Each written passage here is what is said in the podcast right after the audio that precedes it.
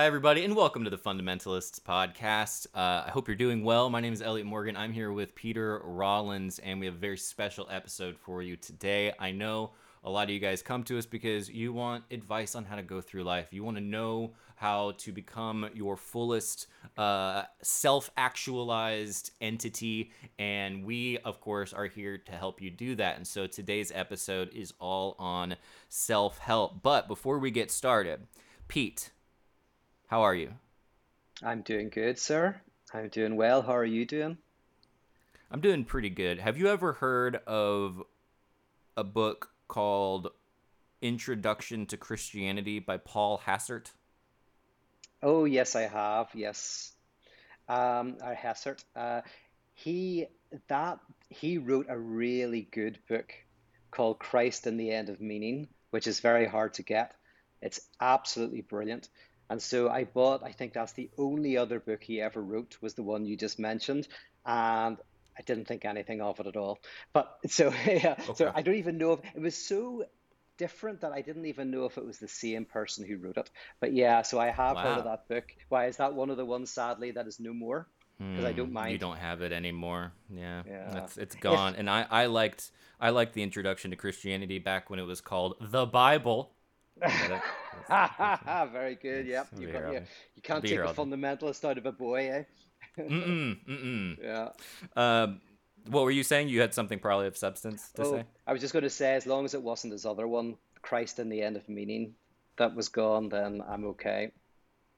Okay. I think we're okay right now. Um, yeah. Some, yeah. Hyper objects. Anyway, um, that's another one you lost. Hyper objects. Yeah, that's okay. That... That's fine. Okay, that's great. fine. That sounds like a object-oriented ontology or something. I, yeah, fine. That's fine. Perfect. Um, you just made all those words up, and that's okay. So here is what we're gonna do. Uh, we're gonna go into some self-help tips that are very popular. I have asked a uh, language learning model uh, about just popular self-help tips, and I'm gonna go through them. And um, in case there's uh, the the the kind of like running joke here is that Pete is not a fan of self-help. I take, I would say, I, I, I'm not, I'm putting words in your mouth, and then I would say I'm more like, I think it. it's all lovely. Yeah, I think it's all great, and um, I live my life in a constant state of self help. And so at some point, Pete's probably gonna say, since we're doing the drinking game, uh, folks, I'm gonna bet that Pete says something about going from A to B. and that's and every time he says that, I forget what the uh, what the rest is but well, I know that you're going to say something about A is not A, right? Right. That's really fun. All right, so you are you ready? understand that? You understand everything. Oh yeah, well, I want to hear per- what ChatGPT said, but I also want to hear what you say. I want to hear the self-help that you live by, that's worked for you, yep. so I can de- take that apart and mock you. So yeah, you know, move between them if you want, you know, but start with chat if you need to. Um, I will start with chat because uh, it's honestly there's how about I'll do the one that's chat and the overlap between me and the the chat GPT. So the this oh, yeah, one is I want to hear what you think. Yeah, what do you think of chat's advice? Yeah, that's good. Yeah. Yeah, this is the pinnacle right here. This is the one that I think people most go to. Practice mindfulness. Cultivate awareness of the present moment to reduce stress and improve mental well being. Isn't that a nice piece of advice, Pete? And who on earth would have a problem with it? That I mean, that is beautiful. That's a great piece of advice. Thank but you. I'm going to be, without being a broken record, here's what I think is that's a great piece of advice, right? That is easy to find. You don't need to buy a book on that. You don't need to go to university. You know, the idea of cultivating gratitude or mindfulness or awareness, going out for a walk and, and appreciating being, all of that is it's easy to say. For me, always the issue is why can we not do it? That's the issue. The, the issue is and I, like I'm about to run a retreat, and I used I used to years ago do a retreat where I help people who wanted to write a book who wanted to start a podcast, I would give advice about how to be a public speaker, do all of that stuff.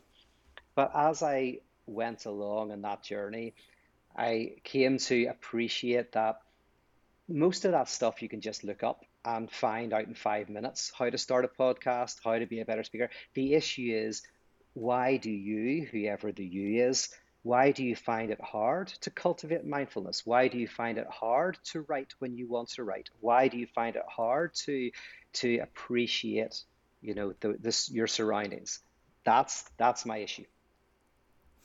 I was. Um, it reminds me of a talk I was listening to by my, my boy James Hillman, and he was talking about the um, going to therapy and you get stuck in traffic and you get all pissed off at the traffic, and then you go into therapy and you walk out with an idea about like your mother complex or the bad thing that your dad said to you when you were a kid, and you never address the actual issues, which is that you as a citizen are annoyed by the traffic because there is a problem that you, there's the traffic jam is an actual political problem that needs addressing, and we end up just going and escaping into these theories, these psychological theories, rather than addressing the actual issue, and we we, we interpret it until there's nothing left of it.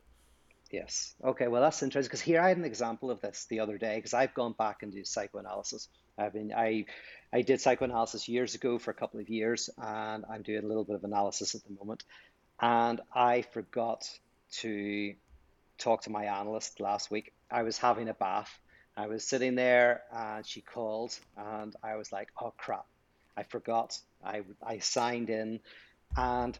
Oh, this is classic classic. So the question is, to what extent was that just forgetfulness? To what extent was I just my mind on other things?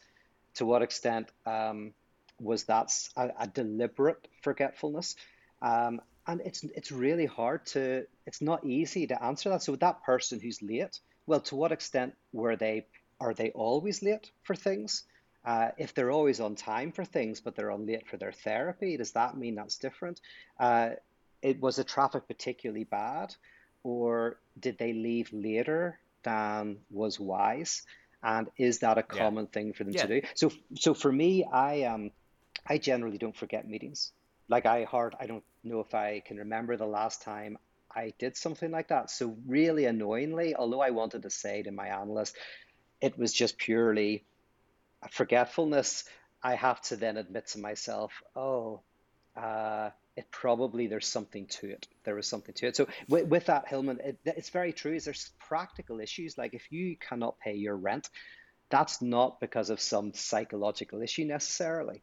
Um, there's practical political issues in the world, but also we are in, in interwoven psychologically into those things, and they're very hard to pull apart. So, yeah, what do you think of that as a starting That's point? That's nice. I like I just can't stop picturing you in a bath. I think it's a charming uh, image, and I think that it's lovely that you that you genuinely enjoy baths so much. I think that's great, and I think that is the irony of that being kind of a mindfulness thing of being um, you're literally doing a self help thing as you're saying like.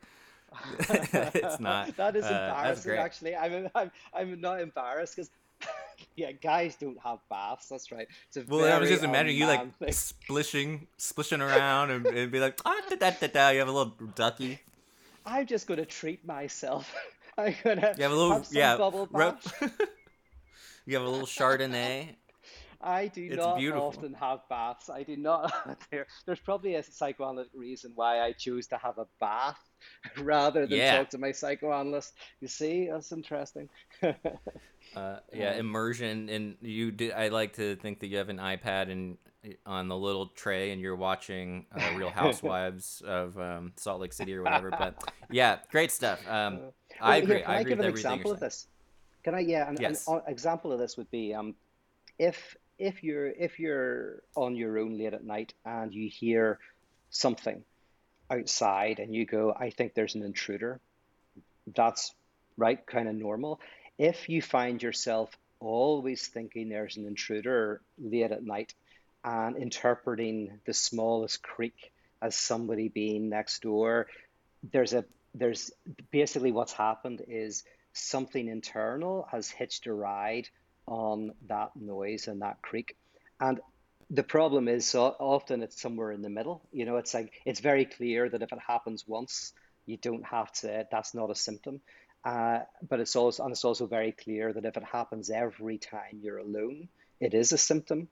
Uh, Yeah. And then there's there's maybe a little uh, fluffy bit in the middle, but that's why everything's open to interpretation, which doesn't mean that everything is a symptom, but it means that everything might reveal itself to be a symptom. Um, so you have that's why the analyst will always ask, "Why were you late? Why you know why were you, why you were in traffic? You got delayed. Tell me about that." Like, and they'll analyze yeah. it, but it doesn't mean that there always is a psychological reason. Yeah, isn't that why people love the hermeneutics and the humanities because you just interpret everything it's all interpretation constantly even though it used to be just the scholar or just the scholastic like religious texts. Isn't that? Oh, tell me more about that. There? Like hermeneutics technically is the interpretation of like sacred or religious texts, but in, oh, my yes. understanding is that they broaden it and basically go anything is up for interpretation. Human behavior itself is up for interpretation.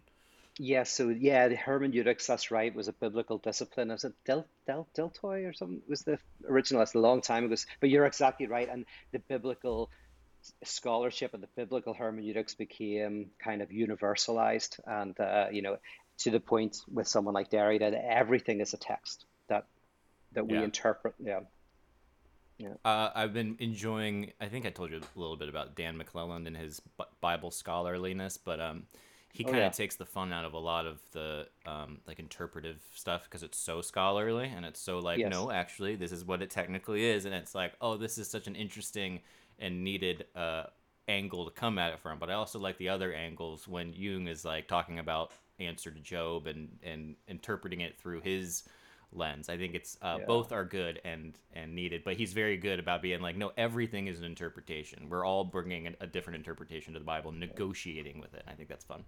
Anyway, the one the one uh, the one thing about him, the one thing about him. See what you think about this is, um, I always think he's bringing a machine gun to a knife fight you know, like uh, there's there's these YouTubers who are like um, uh, scientists. There may be there may be bio, there may be geographers or there may be physicists, and they they create YouTube channels showing how flat earthers are wrong, and it's very entertaining to watch. But it feels like you're you're a physicist, kind of like proving that a flat earther is wrong. So with your man, is it McLennan? Yeah, McLennan. Yeah, he, I I do enjoy yeah. McLennan. Yeah. Um, sometimes he is kind of like you have somebody who says like the bible has a secret code that says trump yeah. will be president and then he comes in and gives this five minute reason why that's not the case and i'm like well i don't like need to be a biblical that. scholar yeah thank you Although thank I, you dan I, yeah thanks although I, I guess in defense of him he's doing it as a as a sly way to do biblical teaching. So he uses like a, yeah. a, popular way to say something, but it is funny when you know, oh, like the the antichrist is you know joe biden and it says that in genesis by using yeah. this code. You go like okay you don't necessarily need to have a phd in biblical scholarship to to uh, yep. to think that that might be dodgy. Yeah it's that and it's like there's a whole gaggle of people that are like we discovered the ark. This guy discovered the ark and they're constantly discovering the ark. And every time being like dude i don't think they got it. I don't think they have the ark uh, I think anyway. you know it's it's part of that. Um, there's a trend, obviously, uh, that we all love is you know such and such destroys such and such on these YouTube channels. You know that's it's we like to see people crushed, and I wonder if it's because reality is so much more nuanced that it's lovely to see a position that's that's kind of silly be absolutely crushed. I, I don't think it's a good thing for us, but I do I do wonder why because there seems to be a libidinal enjoyment we get out of a position that a position that's often held by people who are struggling with psychosis. You know, some of these beliefs are like, you know, if they're really far out, you know, um, and then just kind of like crushing them. I don't know. There's a, I, I, I like it as much as the next person, but I also I also think there's something in it that we have to analyze. It it's a way of getting rid of anxiety. It's a defense mechanism, I think. So I don't know. No.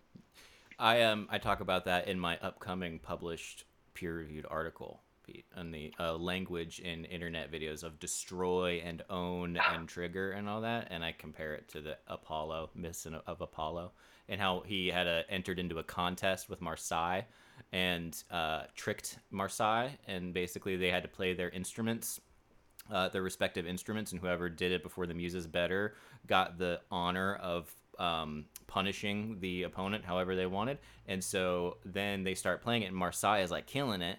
And uh, and then Apollo is all jealous and he's like, "No, I'm Apollo. I'm a god. I'm the god of music. You can't do that." And then so he's like, uh, "Why don't you flip your instrument upside down and I'll flip mine upside down and we'll see who can do it better this time." Only Marseille had a uh, flute and um, Apollo had a lyre, which you can flip upside down and still play, whereas a flute you can't, or something. And so uh, basically, it ends up being that Marsyas loses, and rather than like walk away from him, he fil- he fillets him alive and nails him to a tree. Wow. Yes. so, so I compare that to the triggering and the owning and the like, because it's not you're not just winning a debate; you have to own them. You have to completely yeah. destroy them. Um, anyway. Yeah. Would you like to hear another piece of advice? Oh, oh no, yes, please. Well, I'll say I'll, I'll jump in one last one last comment on that is that it's more interesting sometimes I find that if you take a position that seems absurd on the surface and find something valuable in it. So, for example, let's say the moon landing, and that's not completely absurd. I think actually you can be a reasonable person and question that. So, I don't think it's completely outside the realms of rationality, and I think it's sensible enough to discuss, right? Um, okay. But let's say someone comes along and says, I don't believe that the Americans landed on the moon. Then there's also really interesting things about, well, do governments lie? Uh, were there political reasons why they might want to cover that kind of stuff up? Does, is propaganda used by governments? Like, do and you kind of go, you start going, well, actually, it's probably good to, to question in that way. And while you look at the evidence and I think come to the conclusion, you know, I've looked at it, you know, the, the evidence is there that we did it or the Americans did it. Um, that I also on a soundstage, yeah. On a stage, I, yeah. I also find a way to um, uh, kind of find something valuable in what the other's saying, like genuinely valuable, something that, that actually is a challenge to me who maybe has too much credulity to you know say whatever NASA says. So that and I think that can often actually also create more knowledge. It's not even just a nice thing. I think it is a nice thing to do. I think it's an ethical thing to do, but it's not about ethics for me. It's also about going when you do that, you generally learn more, and so does the other person, and things move forward. So I think I, that's why again I love even the fact we're called the fundamentalists, but it's a playful kind of thing of going like you can learn from flat flat earthers. There's something to learn there yeah. that's interesting. Yeah. Anyway, so that was the, the last thought.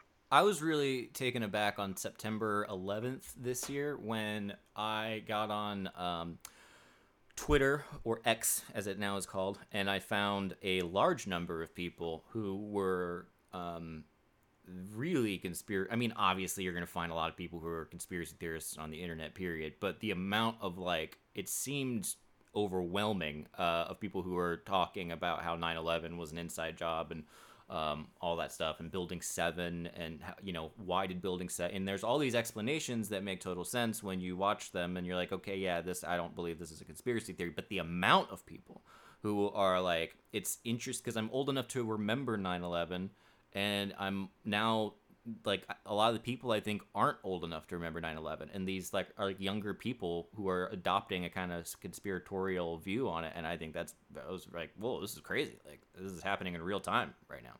Anyway. Mm-hmm. yeah yeah. Um all right you ready for another self-help? Now that we've covered yeah. 9/11 and the moon landing? All right. So get smart goals Pete.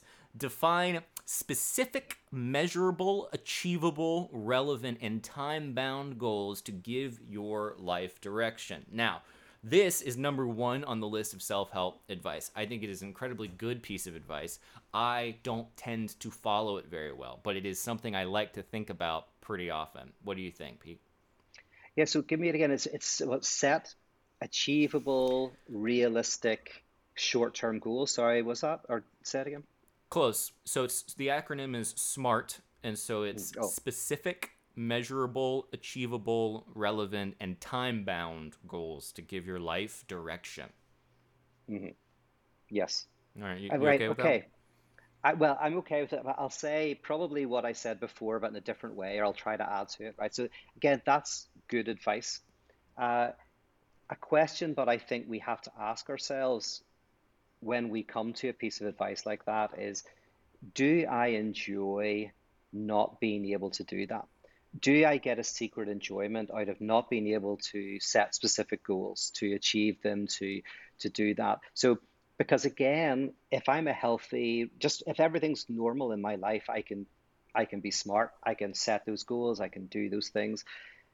If if I'm having to read a book or talk to ChatGPT and have someone tell me that, uh, I would start to ask myself, is there something in me that doesn't want to do that? For example, uh, am I protesting against my family, my parents? My parents always wanted me to achieve things. They always wanted me to have goals and do certain things. And unconsciously, I'm protesting against that.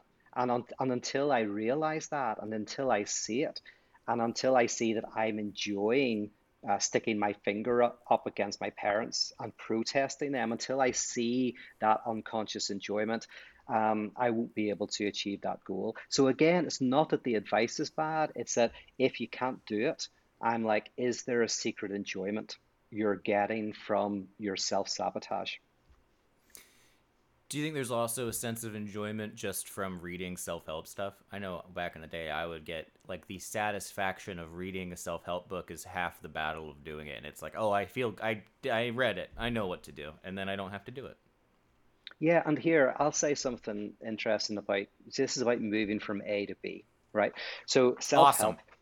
Awesome. so you know maybe one of the one of the enjoyments about self help is is you're you're looking at yourself, but you're you're you've got your eye on future self, right? You've you've got your current self that you're dissatisfied oh, in.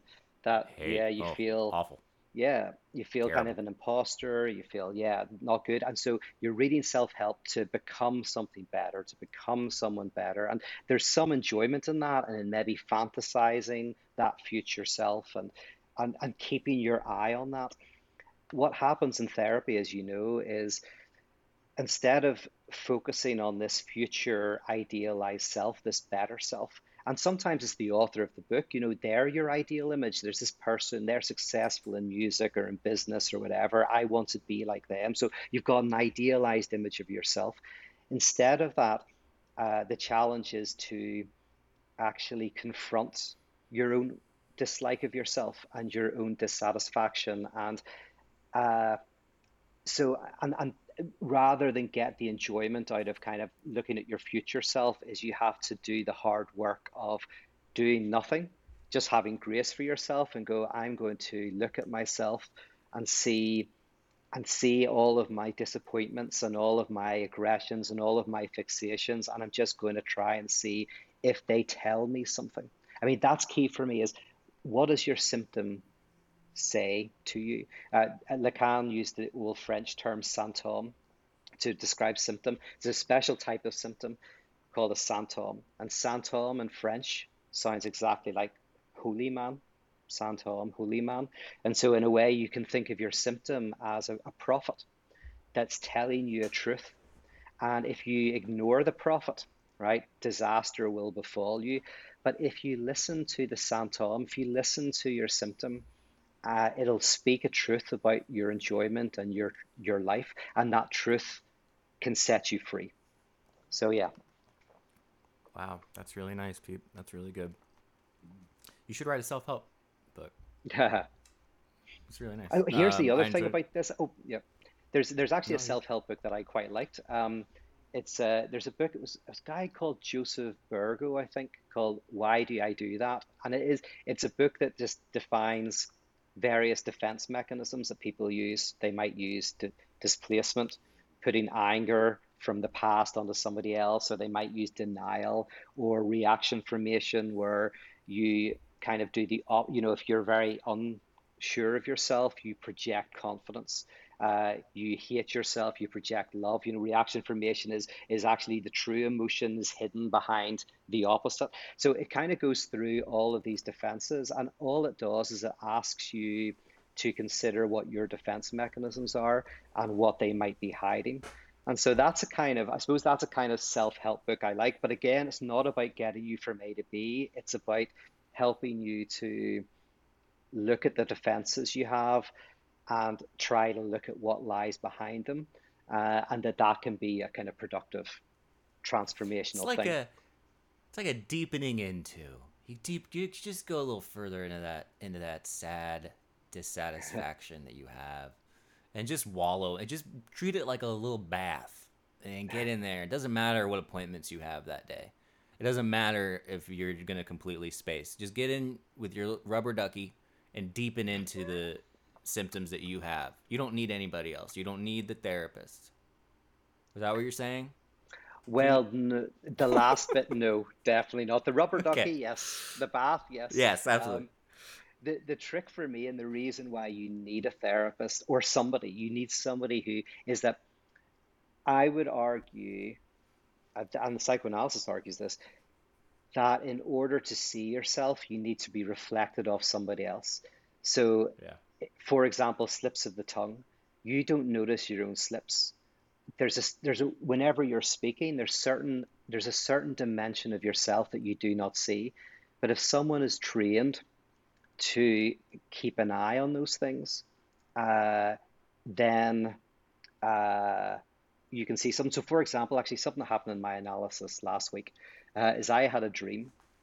And after the dream i was asked to free associate on the dream and I couldn't free associate. I'm very bad at free association, right? My mind was blank.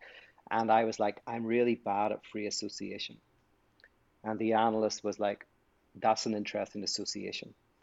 Because that was a free association. Like I had the dream and then I said, I'm bad at free association, right? So he's saying that I'm bad at free association is a free association because it's basically what's the first thing that comes to mind? And the first thing that came to my mind after the dream was I'm bad at free association. I uh, suck and at then this.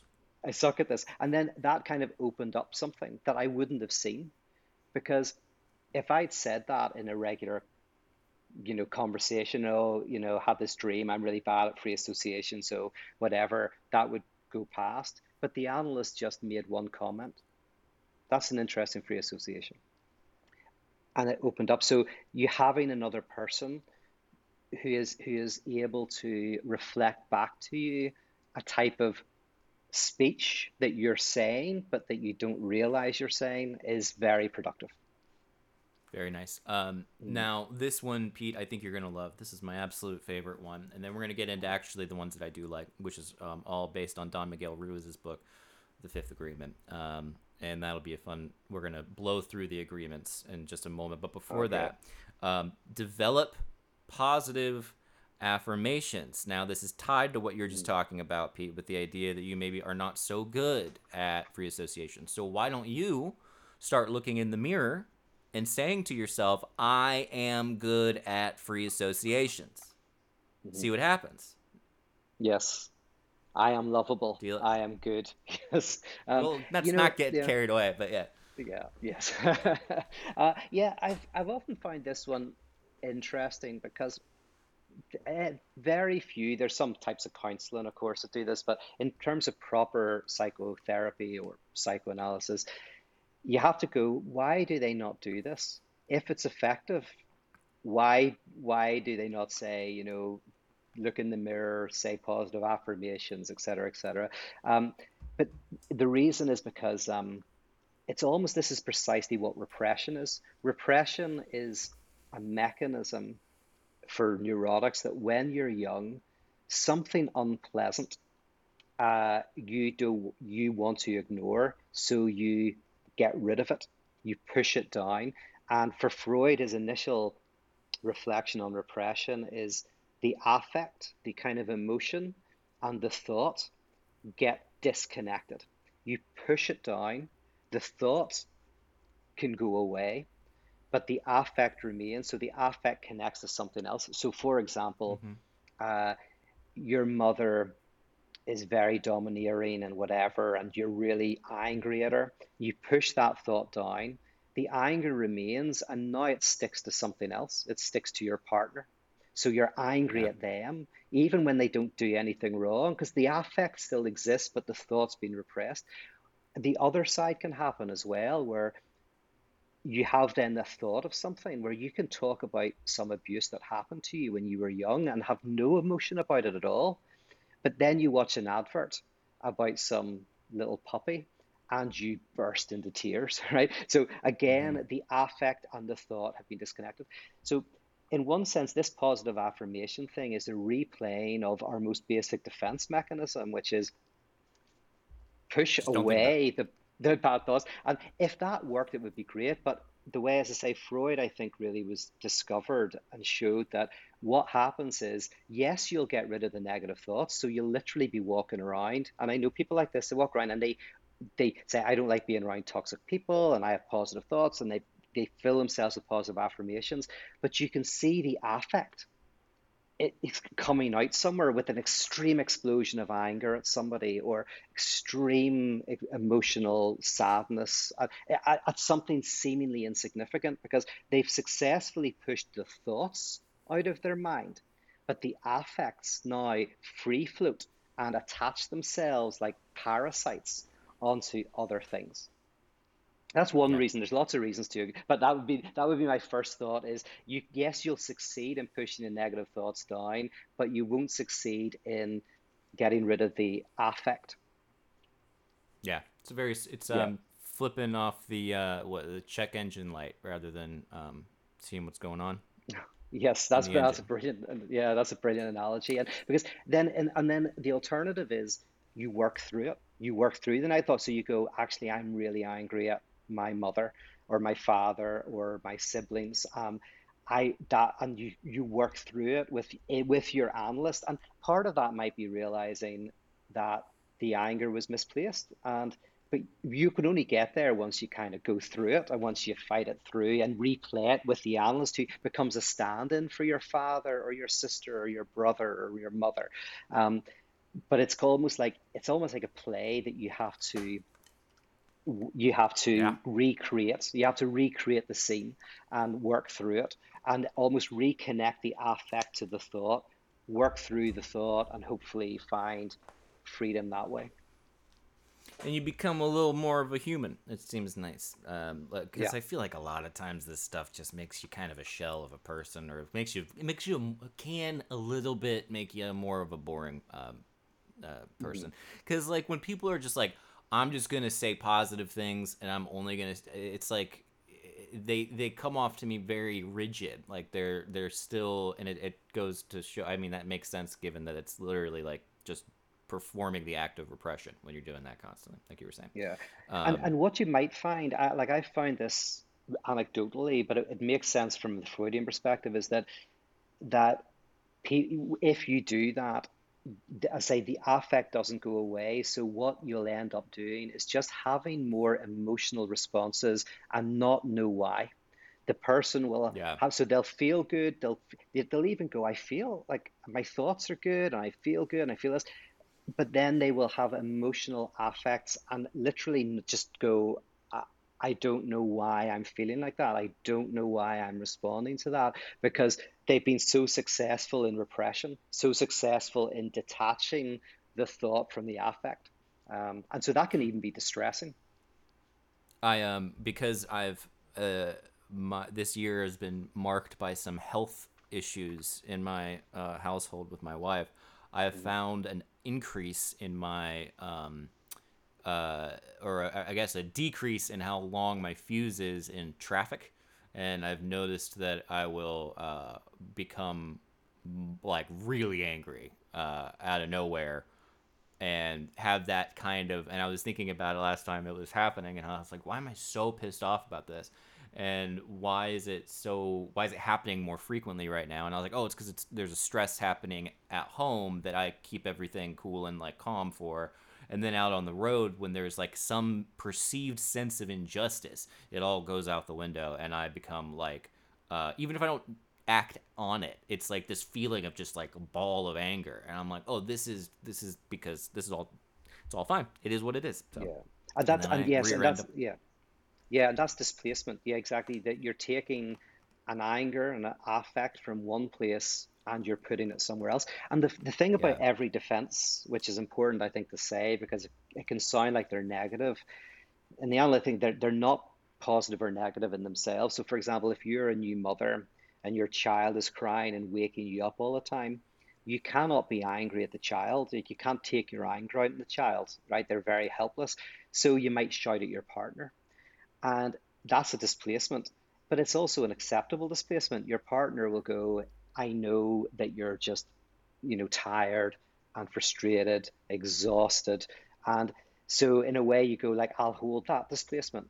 And then, of course, the person, if you're able to contain that and take it on, the other person will you know, within an hour or two go, hey, by the way, I'm really sorry. I'm just exhausted and I took it out on you. So, you know, what happened to you in the in the traffic is like that's kind of like um that's a healthy form of defense where you can actually show your anger in the safety of your car, be pissed off at a driver, and as long as it doesn't become road rage, you know, which is where it becomes mentally ill, but then it's a, it's almost like you have to be able to express that emotion, but you might not be able to express that emotion kind of in the context in which it is it arises. You know? Yeah, totally. Um, I was uh, I was thinking about the because the the Jungian frame it's complexes, and they say the same thing that the complexes are like neither good nor bad, but they're usually just trying to protect you. Like there's some, some sort of wound, some scar that's attempting to protect your fragile, hurt ego from being hurt again. And uh, it's the same thing where like you're not gonna cure it. Like you don't get rid of it. You're not gonna like get rid of any complex that you have because they're so ingrained in you. Um, but you can learn to live with them i guess is yeah. the, the general like idea yeah um, and, and, on now, that I, I, oh can i jump in on that one because i think that's please. really insightful what you said and it's that this is the idea that you know if someone's say an alcoholic or something like that instead of trying to fix the alcoholism, the, the first step is often to admit, you know, you're an alcoholic and then to ask yourself, what is this the solution to? Not the alcoholism is the problem. The alcoholism is the solution to a problem. And what, what, what is that problem that this is a solution to? And maybe it's in terms of a real dissatisfaction with one's life, one's job, one's relationship, some some issue from the past, from parental upbringing. And once you begin to ask that question, so again, in, in self help, not all self help, but in some self help, you see a problem, right? And you go, like, uh, I, I just can't have, I don't have any motivation. I don't have any motivation. I'm just, I feel emotionally dead. And, and you read some self help to get you to be, you know, to achieve more. But sometimes that deadness that you feel is the solution to a problem. It's maybe there's some deep emotion and deep pain, and that defense of numbness is kind of defending. And what mm-hmm. you actually have to ask yourself, exactly what you're saying with the complexes, is what is this the solution to? And and in analysis, the idea is that when you begin to unravel that question, change becomes possible. But but only when you realize that often your suffering is as you said the solution to a problem. Uh, almost as something worse like whenever you think that there's someone in the cupboard at night or there's somebody under your bed that terror of this presence um, is often covering over the terror of some over proximity of someone from your past, right? That's even worse. So it's it's easy to say there's a stranger yeah. in the cupboard than you know than what whatever it is that's covering over. Very nice. I was thinking about the uh, very popular idea nowadays that Freud was dealing with hysterics, Jung was dealing with schizophrenics, and now what we're dealing with is numbness. There's a sort of pathological numbness that everybody has. It's very uh, prevalent and what is it defending as a defense mechanism? What's it trying to to do? Yeah. Uh, it's all fun yeah. fun stuff to think about. Now, yeah. speaking of other fun things to think about, have you ever heard of Don Miguel Ruiz, Pete? Don Miguel.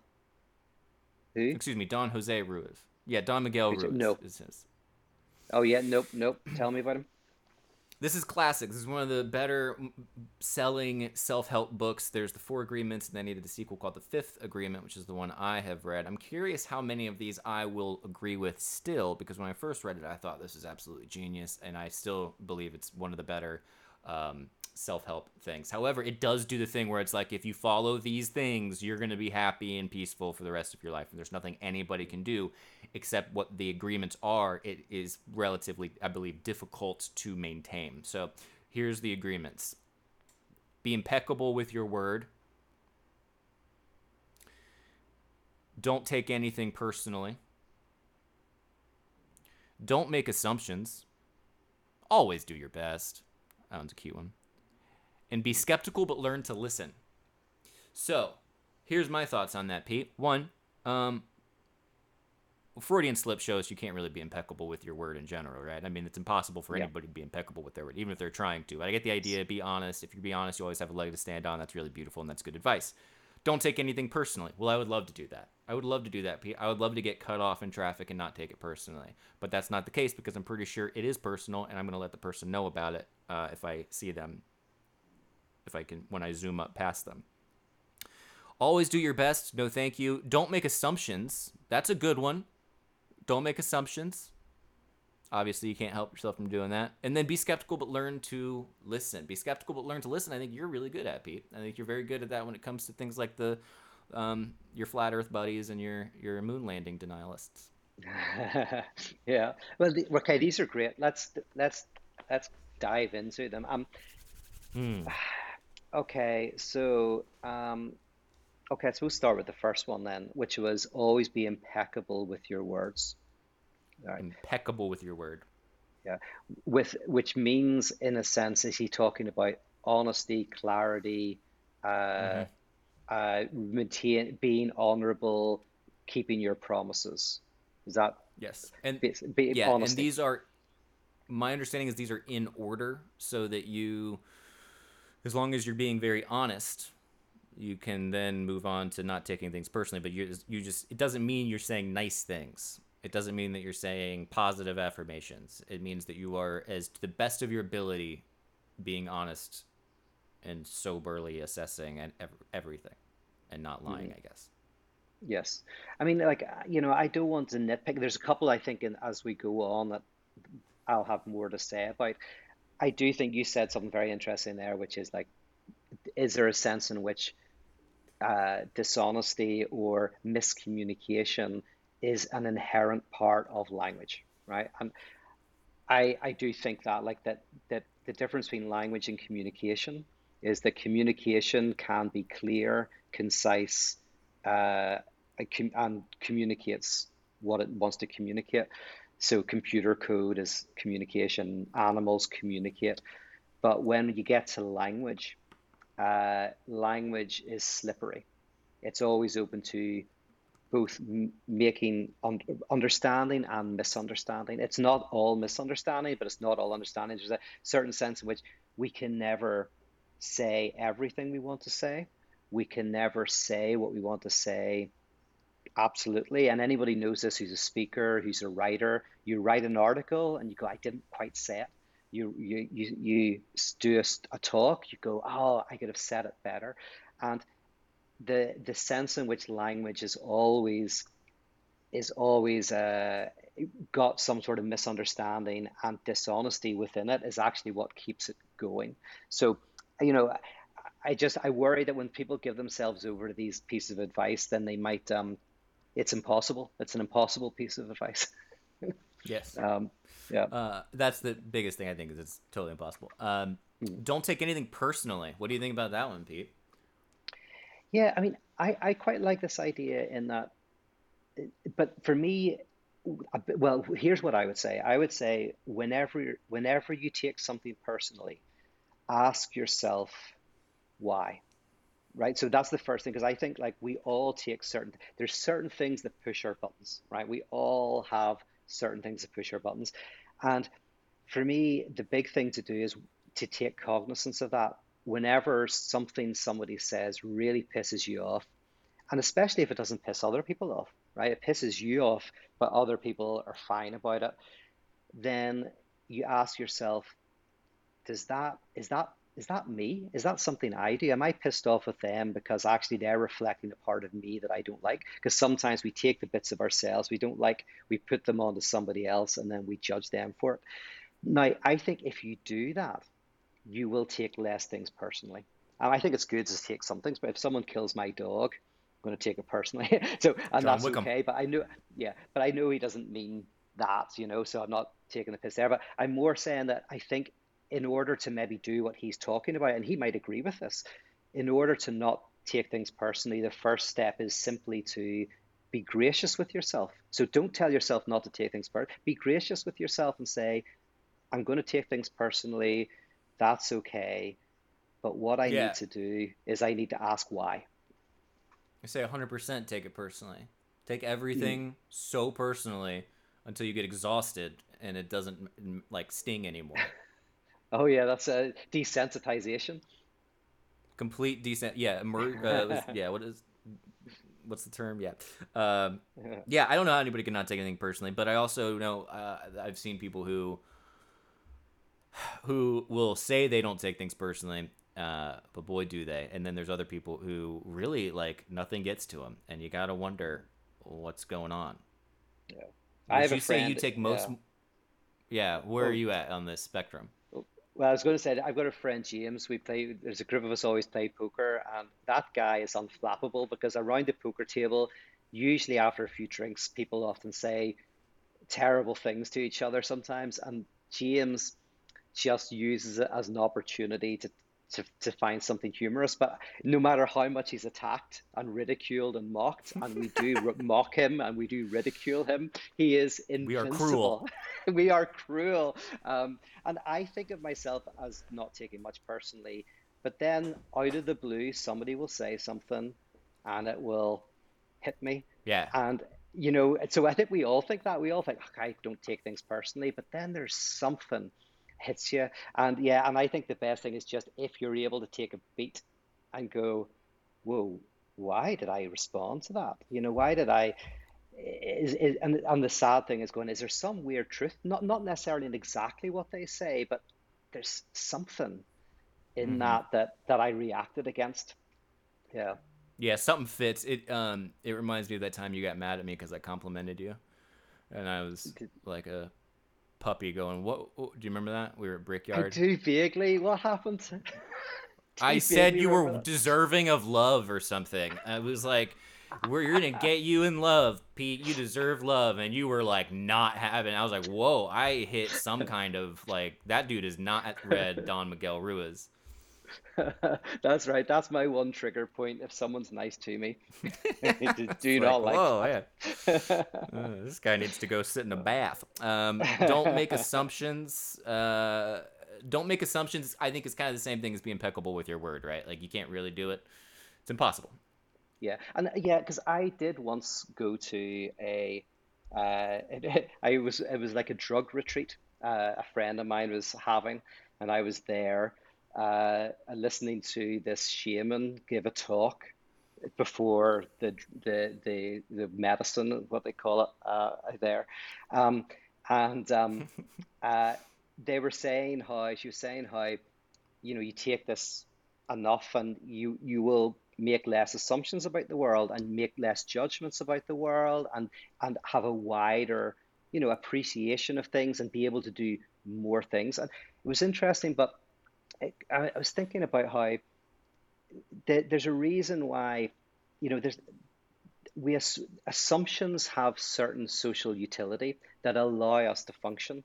Like we make certain assumptions, like silly things, like you know, if I lock the door, it's locked and will remain locked until I come back, or you know, if I yeah. park the car around that. So we, make, but we make a million assumptions every day that allow us actually to function socially. Uh, when we get too tied up in assumptions and we get too neurotic about them. That's really difficult.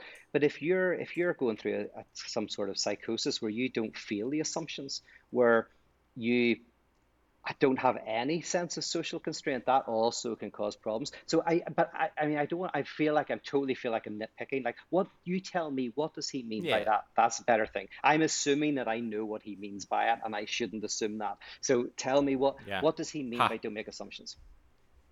He wins again. Um, yes, I think he got it. I mean, I think it's like don't. I think it's you. You write. Um, I believe the image he uses is the movie theater. Um, uh, you're in a a you need to step step back, remember that that you're writing a script in your head and don't write scripts in your head about people's ulterior motives, people sort of you you fantasy you fantasy about people all the time. And I think that's what we start. Just yeah, don't make assumptions about yeah uh, about yeah. what other people's motivations are because it's a waste of your time. This one I actually think is pretty good because I I don't think anybody can do it, but I do think you can get pretty good at it and life becomes a lot easier when you stop trying to like when you just take people at face value and you're like all right that's what yeah. you, okay great and you just go from there because most people i don't think are conniving and lying constantly so it makes okay, it for a more peaceful life yeah. Well, what do you think of this then? If because I rewrote the other one. What was the other one? I I, I said, uh, beware of your. Uh, uh, uh, what was it? It was uh, um, don't. I've already forgotten. Don't take anything personally, but if you do ask. Oh yes. Oh yes. Like Whereas I was saying, you beware whenever you take something personally. Think it through, reflect on it, ask a friend. Why do you think I take this personally, and and work through it. Don't repress it. In the same way, I go I'd, I'd maybe say not don't make assumptions, but rather be aware of your assumptions. Like be yeah, pay attention. Yeah, pay attention to your assumptions because I think science progresses precisely because an individual questions an assumption. Things fall to the ground, and Newton goes, "Why?" That's just we all assume it. We all just take that for granted, but then someone doesn't, and they ask themselves why. So again, I, because I don't like don'ts very much. I don't think don'ts work. And in fact, if they did work, I would be all for them. But I think the more you say don't do something, the more unconsciously the person wants to do it. I mean, we see this with kids. Don't open that box when I leave the room. I mean, any parent can do that experiment and see what happens. You know, like the kid yeah. hasn't even noticed the box. And as soon as you say, now, whatever you do, I'm going to leave the room for five minutes and don't don't look in that box. Don't go near it. Right? It's like even if they don't, they suddenly are libidinally invested in the box. So I think, and this is a very biblical notion. The more you try not to do something, the more you want to do it. This Paulinian idea. So grace is always the thing of taking away the prohibition, but helping you see yourself. So instead of saying don't assume, maybe it's going beware of your assumptions and then ask yourself are those assumptions right? Uh, can you question them? And you can you don't do it with every assumption, but I think again it's just being more aware of how you navigate the world. So that's maybe how I would rewrite that one. Nice. Yeah, it's like being really more engaged constantly, paying attention to what's going on, diving, almost yeah. deepening into it, like into a nice warm bath. Yes. I can I give you an example? Actually, a, friend of mine recently, she uh, friend, she was um, terrified of spiders, absolutely terrified. She's been terrified of spiders all her life, and she's in her uh, thirties uh, now, and all her adult life been terrified of spiders, and she could do things like desensitization, all of that. But anyway, one day she had a dream, and she told me about this dream. She said, "I had a dream about spiders." And between the two of us, we sat down and we talked the dream through, free associated with it, looked at all of the symbols and we talked about it and we connected it with some, with her father and, and all of this stuff mm-hmm. happened. So that's all that happened. We did we, we we did this interesting discussion about the dream. Anyway, six months later, just very recently, she texts me and she says, Pete, I woke up and there was a spider cross, crawling across me and didn't bother me at all. And again, a few weeks ago, she told me that she killed a spider in her house. These are things she could never have done before. Now, the, the weird thing was, she didn't have to desensitize herself, get close to spiders, watch TV programs about them, or anything like that. All, all we did was we symbolized, uh, we talked about a dream, spiders. We don't even know, I can't even remember what insight we had. But the very talking about the dream uh, uh, dissolved the symptom. And that's a similar thing. Like if you go to analysis, if you have, say, a sexual inhibition and you just, the sexual inhibition, you can't say have sexual intercourse, you can't sexualize sex. Um, and then you go to an analyst to to kind of dissolve that symptom. You go like, this is a problem in my relationships. And then the analyst is talking about your dreams and your fantasies and your relationship with your parents. And you might initially go, I'm here because I have a problem with a sexual inhibition. But then, weirdly, if the analysis works, through doing all of this other stuff, without even realizing it, the inhibition begins to dissolve away, or it becomes less of a suffering to you. You begin to enjoy it. So, you know, it, it, can happen in a number of ways, but it's again this weird thing of it's not directly going do or don't or directly addressing the symptom. Again, weirdly, as you said, it's it's about becoming aware of yourself, becoming aware of your unconscious, symbolizing something, kind of putting more and more of yourself into the symbolic. This is in and of itself transformative. Very nice. Um, you should have told her to burn her house down. Uh, I don't know how anybody. If if I wake up and a spider is crawling on me and I don't react in some way, I think I will have gone too far in my analysis or in my mental health journey. I think that that's yeah. that'll be my tell of like, okay, I'm gonna pump the brakes here because I I want to not. I will take that personally when a spider, here we're we're uh, letting approaches. guys down here. You you're scared of spiders and I take baths. This is embarrassing to both of us. Yeah. Um, well, I can tell you why I'm scared of spiders. They're scary looking um, and they they gave me the heebie-jeebies. James Hillman has a really nice talk called "On Bugs" or "Going Bugs," and it's all about this bug symbolism and the spider being the you know he kind of makes fun of like the Jungian thing of like the spider is the devouring mother and it's shaped like a mandala and all this stuff, and uh, and then at some point he's just like no we just we're, we're disgusted by bugs where it's like a universal not, well not universal but in in our culture um, yeah. I anyway, some people eat uh, bugs. Yeah. yeah, exactly. You know, people are different. Um, now, here's the last one, Pete, and we'll, we'll, we'll wrap it up after this. Be skeptical, but learn to listen. Now, this is one he felt necessary to add. He felt that the top four, there's one still wasn't done. Now, I think four is a rounder number, um, but f- five is fine. Um, what do you think about that? Be skeptical, but learn to listen. I mean, it's it's a nice kind of I, I, guess right. It's not. A, it's a nice piece of general advice. I don't want to sound like an asshole and be attacking everything, but I do. I won't and take I'm it sure, personally. Yes, and I'm sure he, you know, he will expand on this. But of course, there's certain things to be skeptical of and certain things not to be. You know, when you fall in love, skepticism is not probably appropriate. It's not even appropriate. Is not even the right word. It doesn't. And it's the heart has reason yeah. that reason does not know, as Pascal says. Uh, we also we believe that when we close our eyes, the world doesn't disappear. Now that sounds silly to say, but actually, again, some people struggle with these ideas. They struggle and they think that reality is a fiction or they Wow. Which is an interesting philosophical point, you know. Yeah. So, but but you know, there's certain things that what uh, there's a thing called reformed epistemology calls properly basic beliefs. But are there beliefs that it's it's proper not to be skeptical about? Now, again, I don't want to pick holes because I think in general it's sure. great. It's a question, but but that's the problem with these these phrases is actually I could think of I could probably think of half a dozen things that you know skepticism is potentially not the most appropriate response to you know if a, if a friend makes a promise to you um, you know I, there's times where you have to take the risk of being uh, credulous and of, of believing yeah. and having belief. So but as a general rule of thumb yeah.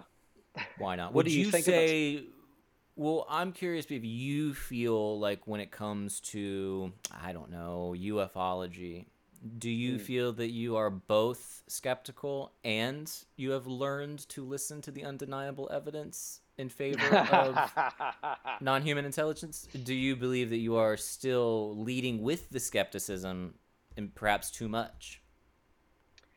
It's a good question. I, in terms of it's the really UFO not, stuff, really not a good question. Yeah. well, it is because you you know you're you're definitely poking and saying like, well, Pete, we all know that you are pretty skeptical about the UFO thing, but you know, uh, but checkmate. am I? Yes, checkmate. But am I? Is there? The question is, is there? uh, uh, have I got uh, an evidentialist approach, i.e., is there evidence that would convince me? And I, and I think yes, yes. If there's there's definitely, I would say, evidence that would convince me because I do believe that it is likely that there is. Well, I do believe that life is almost definitely all through the universe. In fact, I believe the best theory for life is that, and this sounds strange at first, but that life began relatively early in the universe, about 17, I think maybe million years after the Big Bang. There was these perfect conditions where water could exist, where there was it was the perfect mm-hmm. temperature for life, and potentially uh, at that time, let's say 70 million years, I'm probably wrong in that, but whatever, very, very early on in the, the birth of the universe, the conditions for life were existed everywhere, existed everywhere in the universe. And and then probably genomes, the genome was probably formed then, and then went into hibernation for billions of years. And when it found planets that were habitable, uh, that evolution could continue. And the reason why I think that is because I don't think the genome could have evolved as quickly as it did on planet Earth. Like, I think there are problems with how quickly life developed on planet Earth that can only really be solved if you go, life actually started way, way before that. So I am more skeptical of intelligent life, actually. I think intelligent life might be quite rare in the universe. In life that has got to the point where it can have self consciousness and develop highly advanced technologies. And then the one that I'm most skeptical of is the idea that that life that does exist might be so far away that we will just never encounter it. But still, I, am open to. I'm open. To, if you can give me the evidence, I'll, I will. Yeah. I will look at it. That's fair. That's a fair. Um, all those claims are fair. I think the word is panspermia. I think is what that's called when the life oh. form originates elsewhere. Um, and then di- there's directed panspermia, which was an idea that um, I believe Francis Crick came up with of Watson and Crick, the one of the two discoverers of the double helix. And yeah, he postulated that we could figure out uh, the origins of the universe if we put a bunch of pallets of like embryos on a spaceship and just sent them into um, orbit for hundreds of years until they landed on a planet and were able to grow organically. So that would be like us sort of showing that it's possible. He was a weird yeah. guy. That's yeah, and the reason why I think they're on something there is because I think mathematically, and this is where creationists, you know, have an interesting point. Is some there's a guy Lennox actually from Northern Ireland, and a, but he kind of shows that mathematically, it seems literally basically almost impossible that life would have evolved as quickly as it did on the planet. But that yeah. does get answered if you go about 17 million years after the Big Bang, life actually could have evolved at any point in the universe. Then I think the mathematics works. But anyway, but I, I interesting. I, yeah, it's very interesting. Um, oh yeah, well, but mean, you showed we'll me be... evidence, which is those little mummies, those little mummy babies. Exactly. Yeah. What more yeah. do you need? What's been? Well, I keep looking that up every now and again to see what people are saying. Has that been? Yeah, he's know, still he's still doubling down on it. Yeah. He's invited people from NASA and I think from like Harvard or something to come to go check out the um the bodies. And are they doing bodies. it? Are, are, are NASA going to do it? Uh, I can't imagine that anyone's going to take the bait just because um, I don't believe anybody would want to risk their their careers and also that's not how you do it like i don't think you're supposed to just be like uh, come look at this thing like there's like a process right with science it's yeah. not just like book a flight but anyway um, yeah.